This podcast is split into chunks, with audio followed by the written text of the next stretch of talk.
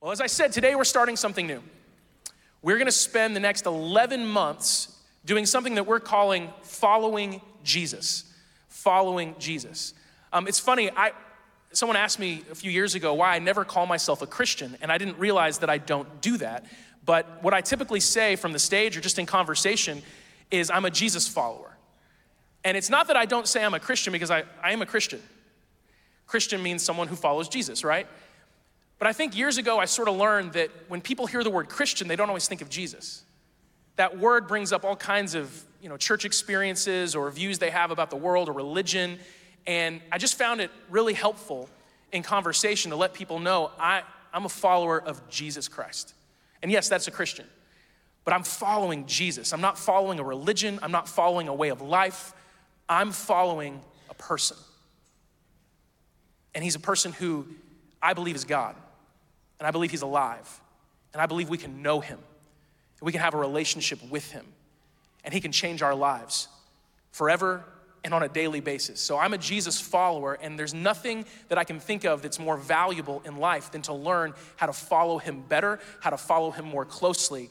And that's what our goal is for the next 11 months to follow Jesus together. And the way that we're gonna follow Jesus is by, as literally as possible, trying to follow Jesus. And so I want to show you guys a map. Um, get used to maps this year. And if you're like, that's boring, I hope it's not going to be boring. It's not, maps, by the way, are not boring. I mean, the Indiana Jones movies use maps in an incredible way. I'm actually gonna have a hard time not doing the like dun dun dun dun dun. I'm gonna have a hard time not doing that this year because I'm gonna want to. I really do. Um, so, this is a map of the main regions of Israel at the time of Jesus. And Jesus covers a lot of ground. Like, Jesus puts on a, a lot of miles in his in his life, especially in the three years that he's walking around teaching. And we're, we're gonna follow along. We're gonna follow Jesus and we're really gonna lean into the world that he was part of and where he was and who he was talking to and as many of those historical details as possible because we wanna learn about him. He's not, Jesus is not an academic subject, he's not a subject to be studied, he is a person to be known. But just like anyone in your life, the more you know about someone, the better you know them. And the easier it is to connect with them. And that's what we want to happen. And so we're gonna follow Jesus this year by following Jesus. And today we start our very first series in this year long journey. We're gonna be going through the entire book of Matthew this year. By the way, parents, if you have children first grade and up, they're doing the same thing. So, our high school students, junior high students, elementary school students, today they're learning about the same stuff we're learning about. When you get in the car, you can ask them questions, you can test them, you can grill them but they can do the same thing to you. So, you know, just know that. Now, we're gonna be doing this as an entire church, which I think is super, super exciting. Our first series is called First Steps. We're gonna look at the earliest parts of Jesus' life and the earliest parts of Jesus' ministry, the first steps that he took. And so we're gonna be following along with those. And the message today, it's got a little bit of an odd name it's Sticks and Stones. Today we're gonna be talking about sticks and stones. I know that seems odd, but it's going to make sense unless I do a really bad job, and that's possible. Um, every time I think about sticks and stones, like this phrase, this whole week, I've been thinking about my youngest son, Eli. So I've got four kids. I talk about them all the time. They give me a lot of material. It's actually a real godsend in this role. And they're all so different. Some of you who have multiple kids, or maybe you have a lot of siblings, it's amazing how the same two human beings can combine to make such different people. And Eli, my youngest, I don't like when I think about all my kids, I can sort of see where my oldest is going in life. I can see where my daughter is going and kind of how she's wired. I think I'm getting my, my third child figured out. Judah, he's awesome, and, and I'm figuring that out. But Eli, he is a roll of the dice. Like, I have no idea. This kid just thinks differently. He approaches life differently. He catches us off guard all the time. He's not into the same things that his siblings are into. Like, what Liam is into, or rather, what Eli is into, is sticks and stones. He loves rocks. Like he loves rocks in an odd way. Almost every Sunday when we get home, we have him empty his pockets because he will have gone around and found rocks and he just puts rocks in his pockets. He's like, This is a rock, it's really shining, and he loves it. And for the next week, that rock is vital, it is important. If we lose track of that rock, it's, it's awful. He loves to climb rocks. In fact, here's a picture of, of Eli with his two uh, nearest siblings in age. He's climbing, climbing some rocks, and uh, they're not real rocks, you know, they're fake rocks, but that's Eli at the top. That's Eli at the top.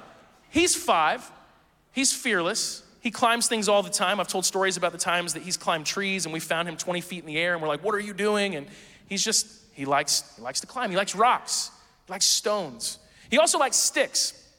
Our kids have a tendency to uh, go outside in the backyard and get in these like little sword battles.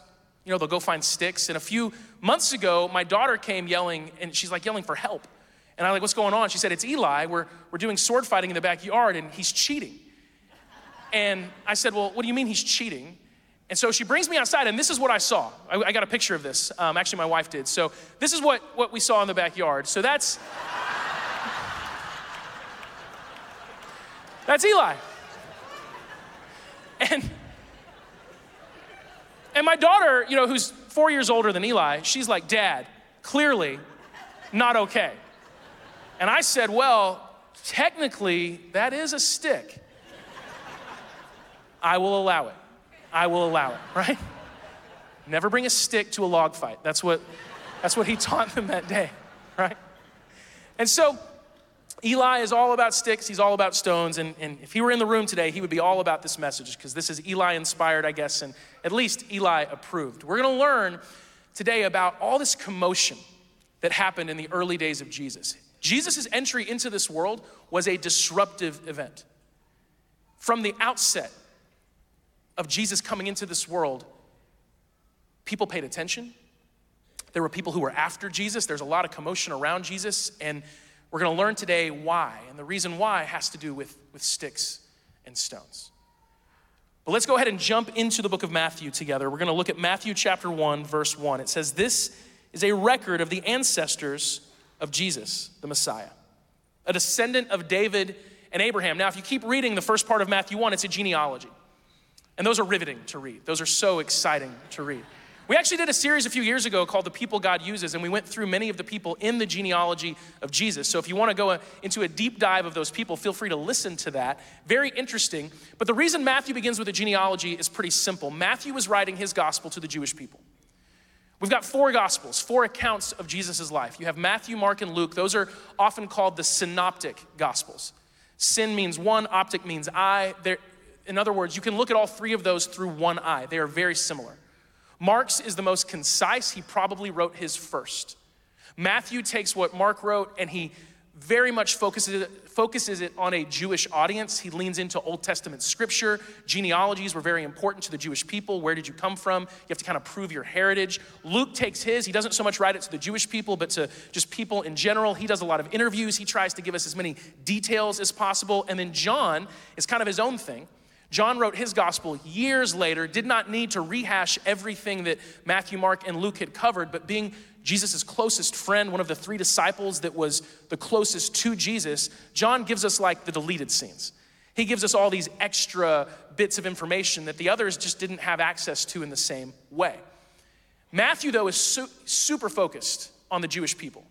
So he's going to lean into things like genealogies and the history of the Jewish nation and an Old Testament prophecy trying to show us that Jesus is the fulfillment of all of these prophecies that have existed for centuries. And a lot of that has to do with the family that Jesus would come from. And so you can read that genealogy. It's got a lot of interesting people in it. If you know the history of those people, it'll blow you away. Some of the stories of the people that are part of the history of Jesus and his life. But what's most important is where Matthew begins that Jesus is a descendant of Abraham but also specifically of King David. And we're gonna get into that as we go further into our conversation today. But we go into Matthew chapter 1, verse 18. It really starts to tell us how Jesus comes into the world. It says, This is how Jesus the Messiah was born. His mother Mary was engaged to be married to Joseph, but before the marriage took place, while she was still a virgin, she became pregnant through the power of the Holy Spirit. Joseph, to whom she was engaged, was a righteous man and did not want to disgrace her publicly, so he decided to break the engagement quietly. In other words, Joseph did not believe her. And you can't really blame him for that. She says, I'm pregnant, it was God, and he's like, Yeah, okay. And so he says, Nah, I, I can't go through with this, but I'm not gonna make a big spectacle out of this. I'm not going to try to punish you. I'm just gonna divorce you quietly. That's his plan. It says that as he considered this, an angel of the Lord appeared to him in a dream. Joseph, son of David, the angel said, Do not be afraid to take Mary as your wife, For the child within her was conceived by the Holy Spirit. She will have a son, and you are to name him Jesus, for he will save his people from their sins. All of this occurred to fulfill the Lord's message through his prophet.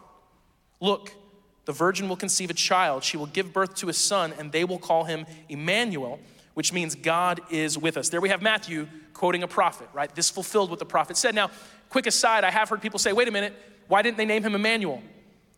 The prophet said they will call him Emmanuel, we call him Jesus. Well, what I would tell you is there's a difference between what you're named and what you're called. So if you hung out in my home, um, you would hear us yell the word beans a lot, and then my daughter would emerge. And you would wonder for a moment, did you name your daughter Beans? And we did not. Her name is Lily, but when she was born, she was bald for like three years, zero hair. And she just looked like a little bean.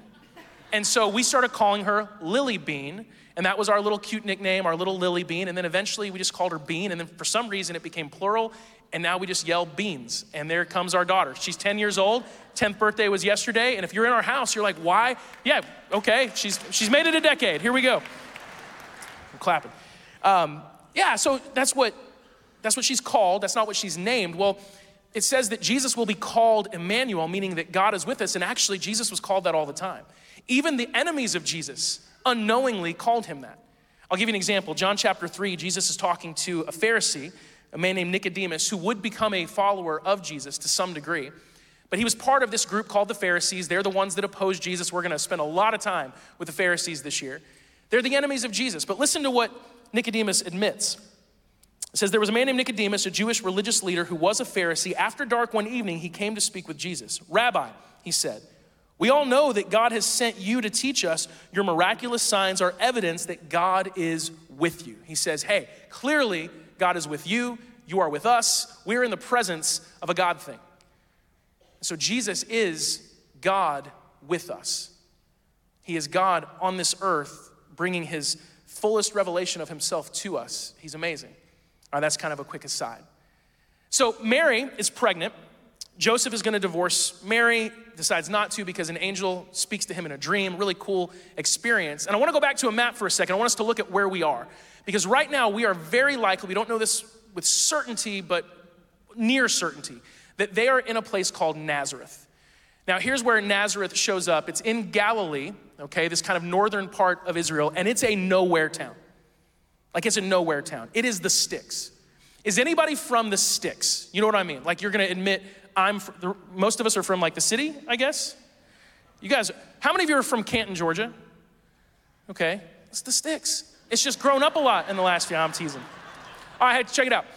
So I have no judgment there. Uh, maybe this is a phrase that isn't translating. Do you guys know that phrase, the sticks? Like you're from the boonies, wherever? Okay, cool. So, like, my family, if my mom were here today, she would have raised her hand. She would have raised both hands. She would have stood up because she is from the sticks. She's from a place called Seymour, Missouri. Seymour, Missouri has a population that is less than the attendance of our church today. And it's been like that forever. And I used to spend my time as a kid going to Seymour to visit my grandma, my grandfather, all of her siblings, and all my cousins. Seymour is just, I mean, it's, it's nothing. And this is the crazy thing about Seymour. Um, there's a McDonald's there. That's like the newest addition. It's a big deal. There's a McDonald's that got built there like 15, 20 years ago because it's near a highway. And it's the only, I've never seen this anywhere else in the world. It's a McDonald's that has posts to tie horses to. There's a huge Amish population in that area where my mom is from, and I have literally been in the drive through of that McDonald's behind a horse and a buggy of Amish people ordering Big Macs. Like it's a surreal experience. And I kind of want to say, hey guys, I feel like this is cheating. I don't know a lot about being Amish, but apparently not.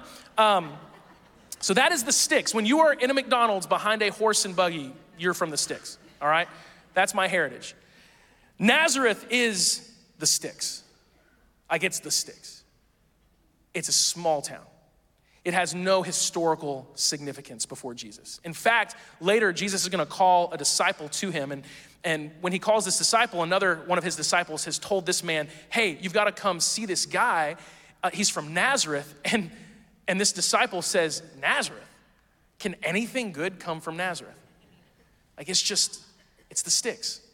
And this is where Mary and Joseph live. This is where Mary was likely from. This is where they met. This is where Jesus is going to end up, but he doesn't necessarily start there. And so we find that right away, we have some movement. We've got our first sort of journey for Jesus while he's still in the womb. And we'll bring this up because Mary and Joseph have to make a journey from Nazareth. They've got to go all the way to a city south of Jerusalem called Bethlehem. And so there's our Indiana Jones moment right there. We're going to have a lot of those this year. So they go to Bethlehem because, as Luke's gospel tells us, there's a census. And it's decreed that everyone has to return to their ancestral home, and the ancestral home of Joseph is Bethlehem, same place that King David was from. And so Joseph makes this trek to Bethlehem, and that is where Jesus is actually born. We get there in Matthew chapter 2. It says, Jesus was born in Bethlehem in Judea during the reign of King Herod. And about that time, some wise men from eastern lands arrived in Jerusalem asking, Where is the newborn king of the Jews? We saw his star as it rose, and we've come here to worship him. King Herod, and this is a Herod known as Herod the Great, was deeply disturbed when he heard this, as was everyone in Jerusalem. He called a meeting of the leading priests and teachers of religious law and asked, Where is the Messiah supposed to be born? In Bethlehem, in Judea, they said, for this is what the prophet wrote. Again, Matthew's always bringing up the prophets. And you, O Bethlehem, in the land of Judah, are not least among the ruling cities of Judah, for a ruler will come from you who will be the shepherd for my people. Then Herod called for a private meeting with the wise men, and he learned from them the time when the star first appeared. And then he told them, Go to Bethlehem and search carefully for the child, and when you find him, come back and tell me, so that I can go and worship him too. After this interview, the wise men went their way, and the star they had seen in the east guided them to Bethlehem. It went ahead of them, and it stopped over the place where the child was. When they saw the star, they were filled with joy. They entered the house and saw the child with his mother Mary, and they bowed down and worshiped him. Then they opened their treasure chest and gave him gifts of gold, frankincense, and myrrh. And these all have very significant meanings as far as Jesus' life is concerned. When it was time to leave, they returned to their own country by another route, for God had warned them in a dream not to return to Herod. And so uh, here's what's going on Herod the Great is not interested in worshiping Jesus at all. He wants to get rid of Jesus because Herod the Great happens to be the king. And he's, he's like kind of a king. He's kind of a king. Rome rules everything at this point in history. Rome has conquered pretty much every part of the civilized world, including this part of Israel. But Rome was really good at keeping peace by allowing people to sort of feel like they were being ruled by their own people. And so Rome would allow many kings, governors, whatever words you wanted to use, to rule the people of their own ethnicity. That kind of kept people uh, less likely to revolt. And so Herod is, by proxy, the king of Israel, but really he reports to Rome. And Herod was awful. He's called Herod the Great. He's called Herod the Great because he actually did some pretty amazing things in terms of his impact on society, especially like architecture and stuff like that. Uh, but he was a horrible, horrible man. In fact, when Herod died, he had it decreed that some of the most prominent and beloved men of Israel would be murdered and killed on the day he died because he was determined that people will mourn on the day that I die. Seriously, like he did that. He knew people wouldn't cry for him. He's like, but people will cry. That's the guy that Herod was. And so here, Here's Herod, and he has authority, he has reign. And so when he hears about a newborn king, he's not happy, he's not excited. That is a threat to Herod. So he's trying to find out where this, this king is, this newborn king, so that he can take care of him and get him out of the way. And so we continue. Matthew chapter 2, verse 13. After the wise men were gone, an angel of the Lord appeared to Joseph in a dream. Get up, flee to Egypt with the child and his mother the angel said. Stay there until I tell you to return, because Herod is going to search for the child to kill him. That very night, Joseph left for Egypt with the child and Mary, his mother.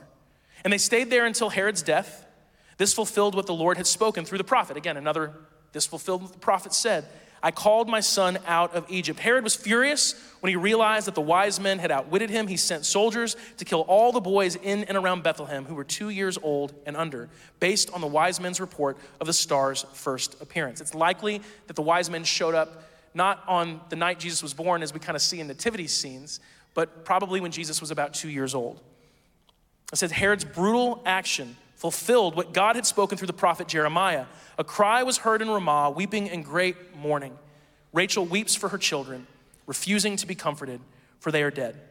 And so now we have Jesus' next big journey. I mean, he's, he's two years old and he's already covered so much ground, especially by those standards. Now he's not just gone from Nazareth to Bethlehem. Now Jesus has to go from Bethlehem all the way to Egypt. And we're going to see this on the map here. Egypt is to the south, We don't know exactly where in Egypt that Jesus went. The border of Egypt is about 40 miles from Bethlehem, at least the border of Egypt at that time. It's 110 miles or so from Nazareth. And so here Jesus is, two years old, and already he's covered all this ground. He's made all these travels.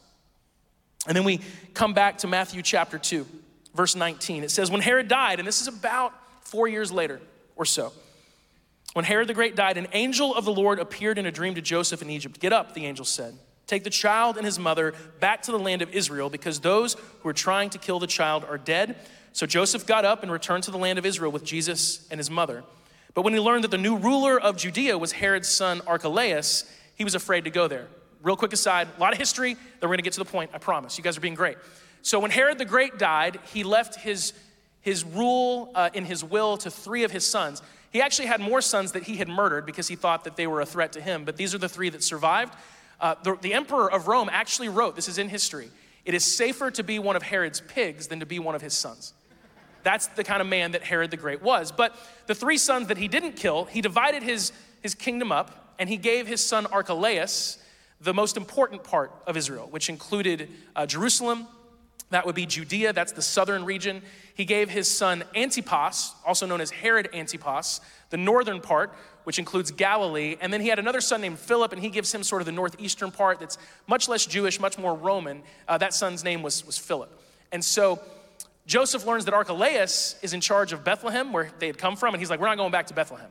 Because Archelaus was exactly like his father. In fact, within a decade of Herod the Great's death, Archelaus is banished He's kicked out by the Roman government, and that part of Judea is now directly ruled by Rome. And that's where we're going to get a man like Pontius Pilate, who's the, the prefect of that area by the time we get to Jesus as an adult. Okay, again, a lot of history, trying to learn stuff, but this all matters.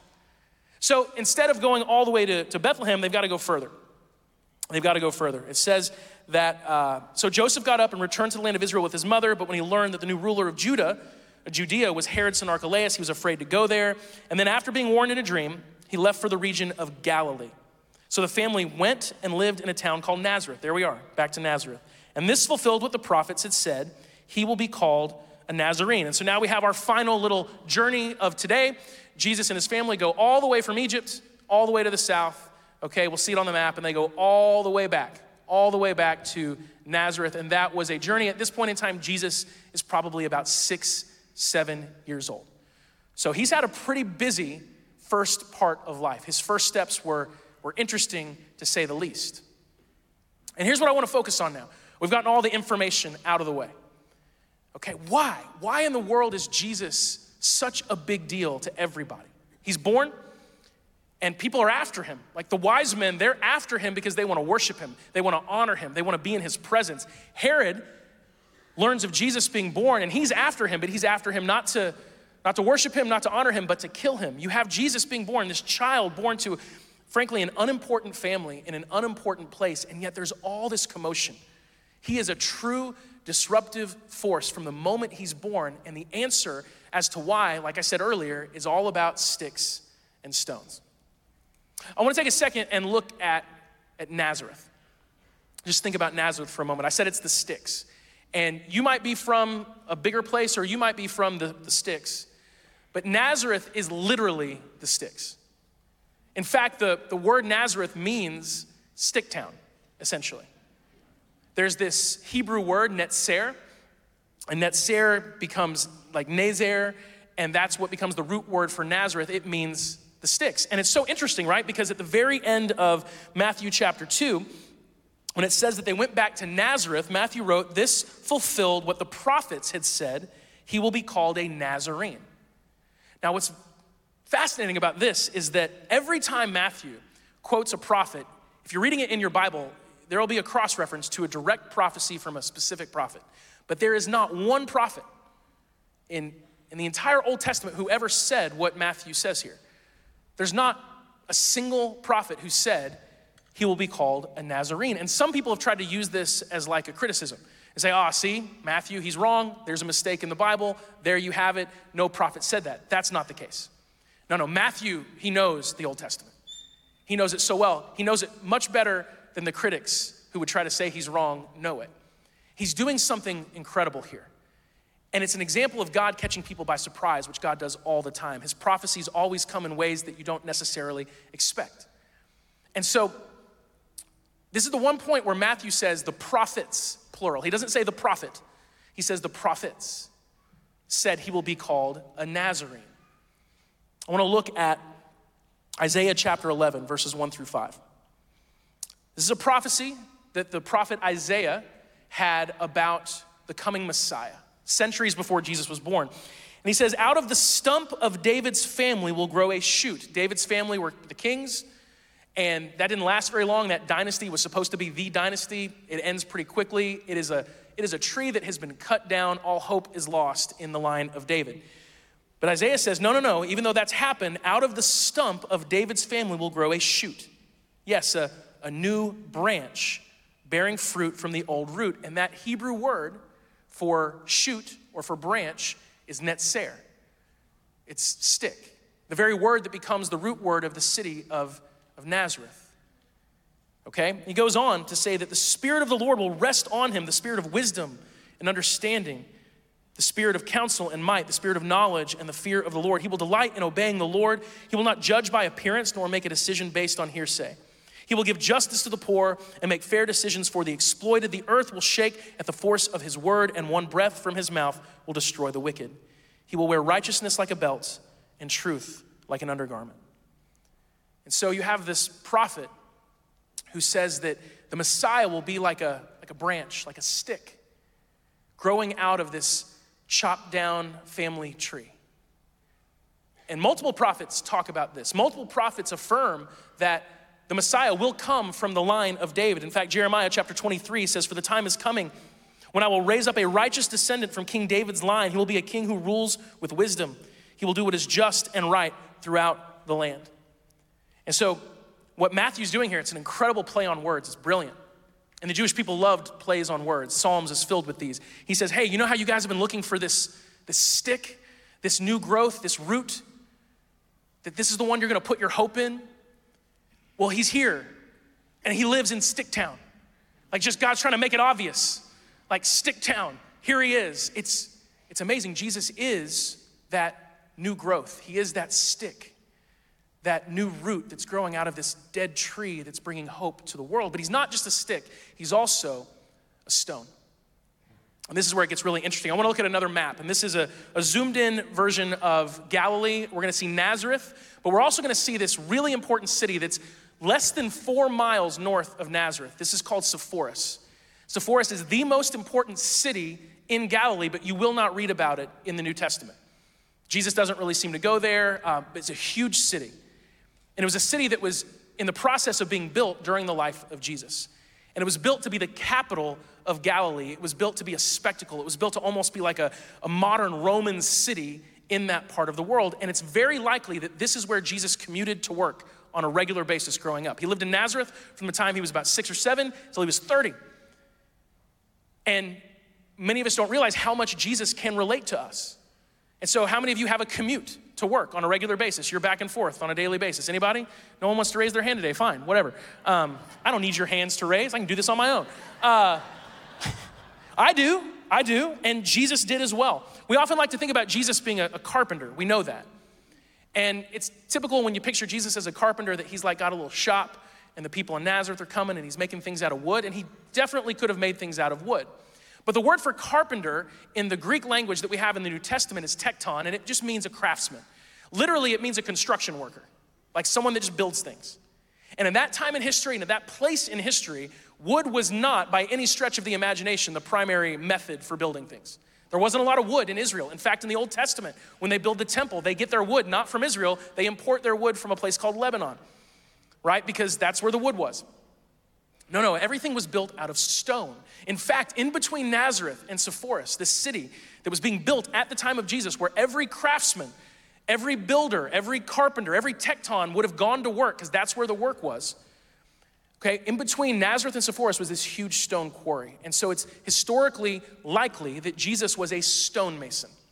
That what Jesus worked with primarily was, was stone, because that's the material that things were built from. And this is fascinating when you think about it, right? Here's this town that's being built, this huge city being built less than four miles from where Jesus lives. That's where he would have been likely going all the time to be part of building projects, and that's where all the work was. That's where the, the money was to provide for your family. And he's building things out of stone. It's fascinating because Jesus talks about stones all the time. And if you know the teachings of Jesus, things are gonna pop in your mind. If you don't, don't worry, we're gonna cover all of it this year. He talks about stones all the time. For example, listen, Matthew chapter 21.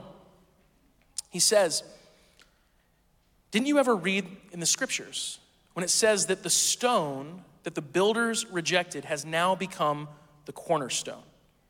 This is the Lord's doing, and it's wonderful to see. Jesus here refers to himself as, as a stone. And a stone that has been rejected by the builders. This is language Jesus would have known because he was building things all the time, likely out of stone. He says, The very stone that you reject, as in me, is actually the cornerstone of your faith. It gets even deeper. Daniel chapter 2 has an amazing prophecy about the coming of the Messiah. And, and Daniel uh, is working for a king named Nebuchadnezzar. Nebuchadnezzar is an ancient king of, uh, of a dynasty that will fall and an empire that will fall. And he has this dream, and it, it gives him a panic, and God gives Daniel the interpretation of the dream. And we see this interpretation in Daniel chapter 2. This is centuries before Jesus. In your vision, your majesty, you saw standing before you a huge shining statue of a man. It was a frightening sight. The head of the statue was made of fine gold, its chest and arms were silver, its belly and thighs were bronze, its legs were iron, and its feet were a combination of iron and baked clay. Now, Daniel goes on to explain that each of these portions of the statue represent different empires that will come after the other. And these empires represent the major empires of the ancient world, probably ending with Rome. And it says this As you watched, a rock, a stone, was cut from a mountain, but not by human hands. It struck the feet of iron and clay, smashing them to bits. The whole statue was crushed into small pieces of iron, clay, bronze, silver, and gold. And then the wind blew them away without a trace, like chaff on a threshing floor. But the rock that knocked the statue down became a great mountain that covered the whole earth. And this stone that crushes the statue, it is a prophecy of the Messiah. And essentially, that when the Messiah comes, the, the ways of the world are going to go away, and all of these ancient civilizations that at the time were like, I mean, as powerful as you can imagine. You couldn't imagine a period of history where, where Rome wasn't in power if you had lived in Jesus' day. These will just fall apart, these will crumble, they will blow away, they'll be nothing more than ruins. But this Messiah and his kingdom and his movement, it will be a mountain that will cover the whole earth. Nothing will be able to stop it. And Jesus is that stone. And this is why it's vital to understand the sticks and stones language and why this helps us understand just why Jesus is such a big deal, why he's such a disruptive force, because it depends on how you see him. He's either a stick or he's a stone to each of us, to the world. See, to those who oppose Jesus, he's that stone and he's a threat. Herod saw Jesus as a stone coming to crush him, and he had to get rid of him. To the people that have a vested interest in the kingdoms of this world, people who have put their hope into the, the rulers of this world, the way of this world, right? The injustice, the greed, the idolatry, you name it. Jesus is a threat. They see Jesus as a threat, and they will do anything they can to get rid of Jesus, to kill Jesus. They did kill Jesus, it just didn't work. Backfired tremendously, uh, as we're gonna see. To silence Jesus, to silence those who follow Jesus. Guys, still part of our world today. We see it all the time. In fact, just recently there was a there was a quarterback who was interviewed. Some of you who follow football may know this, and uh, young quarterback performed incredibly well, had this amazing interview, and he starts off by saying, First and foremost, I just want to thank my Lord and Savior Jesus Christ. By the way, football players seem to love Jesus more than other athletes. I don't know why, but football, it's always, Jesus gets a lot of love in, in football. And so, you know, this is like, he's on national TV, but then when every single major publication replayed that video, they cut that part. Don't start with there. So it just starts with him like, I want to thank all my teammates. I want to thank my city. Like, cut that part. I remember years ago, I was watching uh, a show. I think it was, I think, I don't remember specifically. I think it was Dancing with the Stars. My wife was into it, and I just love my wife. And, you know, that's what you got to do. It's just, you take your medicine. So I was watching Dancing with the Stars, or may, and one of the contestants, I think it was that show, but I could be wrong, one of the contestants was an outspoken Christian. And they were wearing a shirt and it just said Jesus on it. But the shirt got blurred. And I was like, what? That's like, what else would they blur? I was wondering to myself, what else would they blur? This is one of my favorite clips of all time. It's actually another football player who, uh, this is years ago during the kind of aftermath of Ferguson, Missouri, which not that far from where I grew up. Um, Ferguson, Missouri, you remember there were riots there. It was, it was a big deal. There was you know, racial tension. And this football player's name is Ben Watson. And he went on CNN and he kind of gave his take on it. It was really amazing. I want you to watch what happens. If you've never seen this clip, if you've seen it before, it's only 30 seconds long, you'll know it. But if you've never seen this before, watch what happens and think about as we watch this the idea of those who are in power, who want things to stay the way they are, who want the way of this world to, to remain, seeing Jesus like a stone, like a disruptive force. We got to get rid of it, we got to get it away. Okay? Check this out. Watch this real quick we are definitely making progress, but I think on an individual, on a, uh, on a micro level, the issue Let's is pause not really that. skin. The issue is. Let's pause that for a second. There we go. We'll bring it back. There we go. The tech team works really hard, and it's harder than it looks. Trust me, I've had to do it before. Let's give them a round of applause because it's not easy. All right? We are definitely making progress, but I think on an individual, on a, uh, on a micro level, the issue is not really skin. The issue is sin. And I, I firmly believe that the issue is that internally we are flawed. Internally, we need salvation from our sin. Internally, our sin makes us prideful. It makes us judgmental. It makes us prejudiced, which leads to racism. It makes us lash out at people that don't look like us. It makes us look past look past evidence to protect people that look like us. It, it makes us do all those things. It makes us lash out in anger. It makes us point finger. It, it, it, it, it makes wow. us our sin that's in us makes us do those things. And the only the only salvation for this sin is the gospel. The only way to really cure that was on the inside is understanding that Jesus Christ died for our sins. And so, th- to me, on a micro level, it's understanding. It. Oh, and just like that, we lost him. So they. That's like the worst acting job I've ever seen someone have. Like, oh, and he's gone. I wonder what happened, right? Here's this man, he's on national television, he's given a platform, and he uses it to tell the world about Jesus. And you can just tell you can tell on the, the anchor's face, and she actually makes noises of disgust. She's like, ugh. And she's like, and you know there's someone in that ear, like, get it off, cut it off, cut it off, and boom. Oh, just like that, we lost him. And you know what's funny is, uh, I didn't plan this, but like our tech team had a little issue. It wasn't that hard to get the video back. You know, it took like two seconds. I imagine CNN could have gotten him back pretty quickly. But they're like, oh, maybe a comet hit where he was. We don't know. You know, more news later. But it's just, it's so clear, right? Like you see that. He's a threat. Even the mention of his name is a threat to people that see the world a certain way. And so we've got to get rid of Jesus. We've got to oppose Jesus. We've got to silence Jesus. He's that stone and he threatens what we've built. He threatens what we've built. And the truth is, when it comes to the powers of this world, Jesus is a threat to what has been built.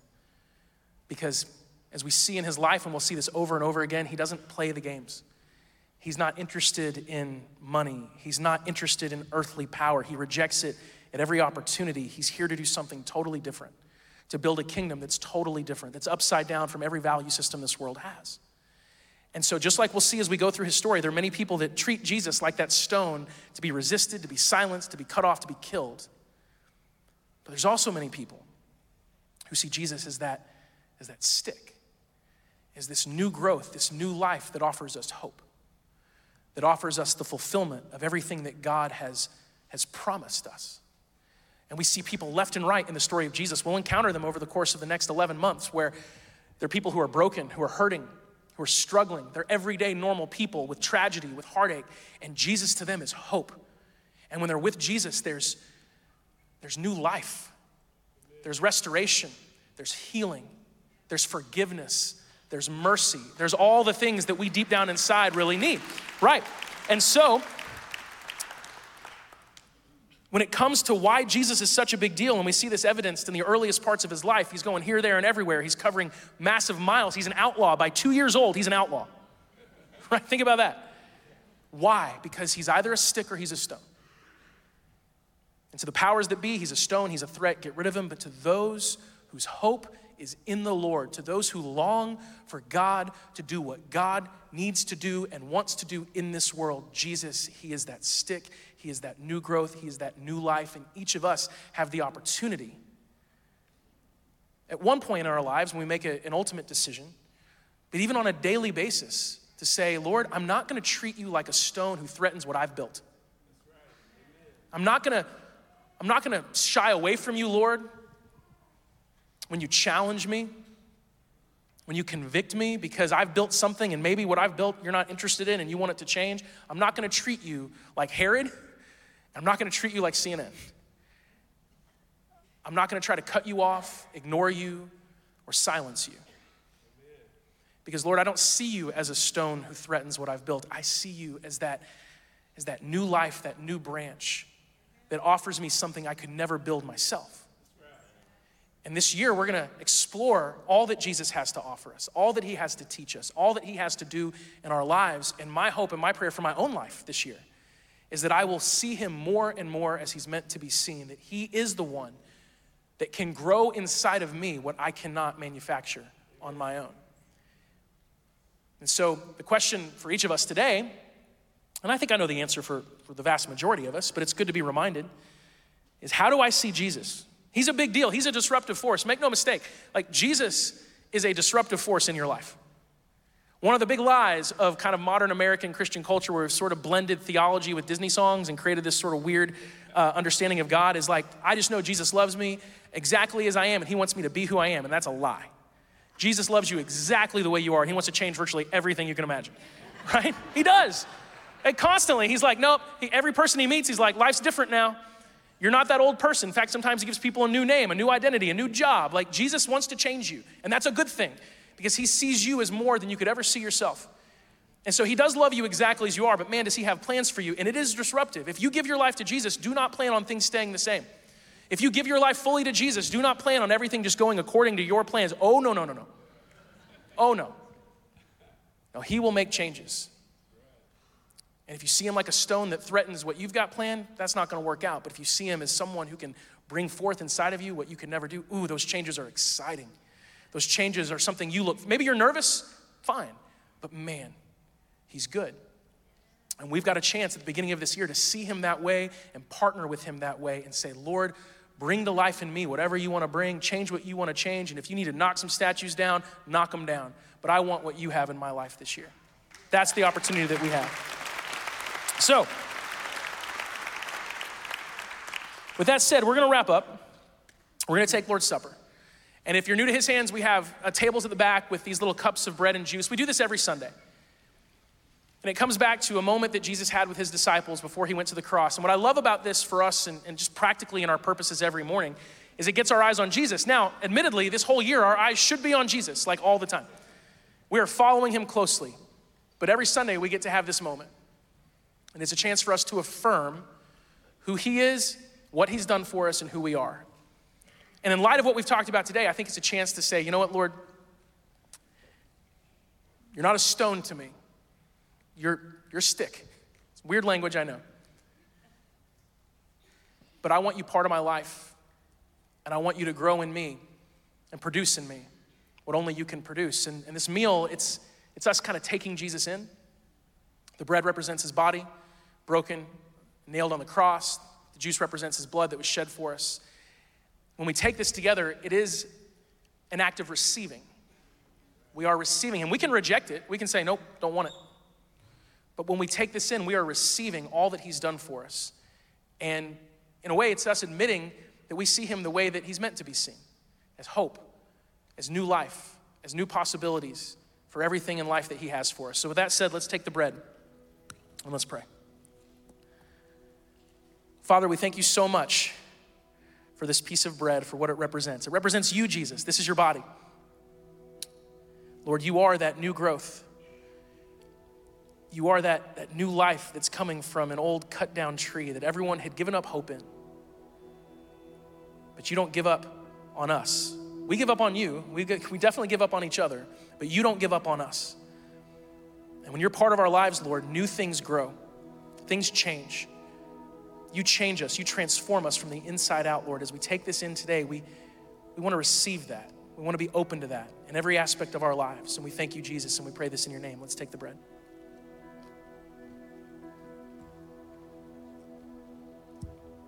Now the juice. Lord, we thank you for this cup of juice. It represents your blood. And your blood was shed for us as a sacrifice to pay the price for our sins. You've washed us clean. You've purified us. You've sanctified us. That's a lot of Bible words that just mean you've changed us from the inside out and made us entirely new. You've given us new life. And in many ways, Lord, we were just like that, that tree stump describing King David's line. Without you, Lord, we're just kind of broken. We're dead. But with you, Lord, there's new life, there's new growth. As we follow you this year, help us see you that way. Help us invite you into our lives and welcome the change and the new life that you have for us on a daily basis. Amen.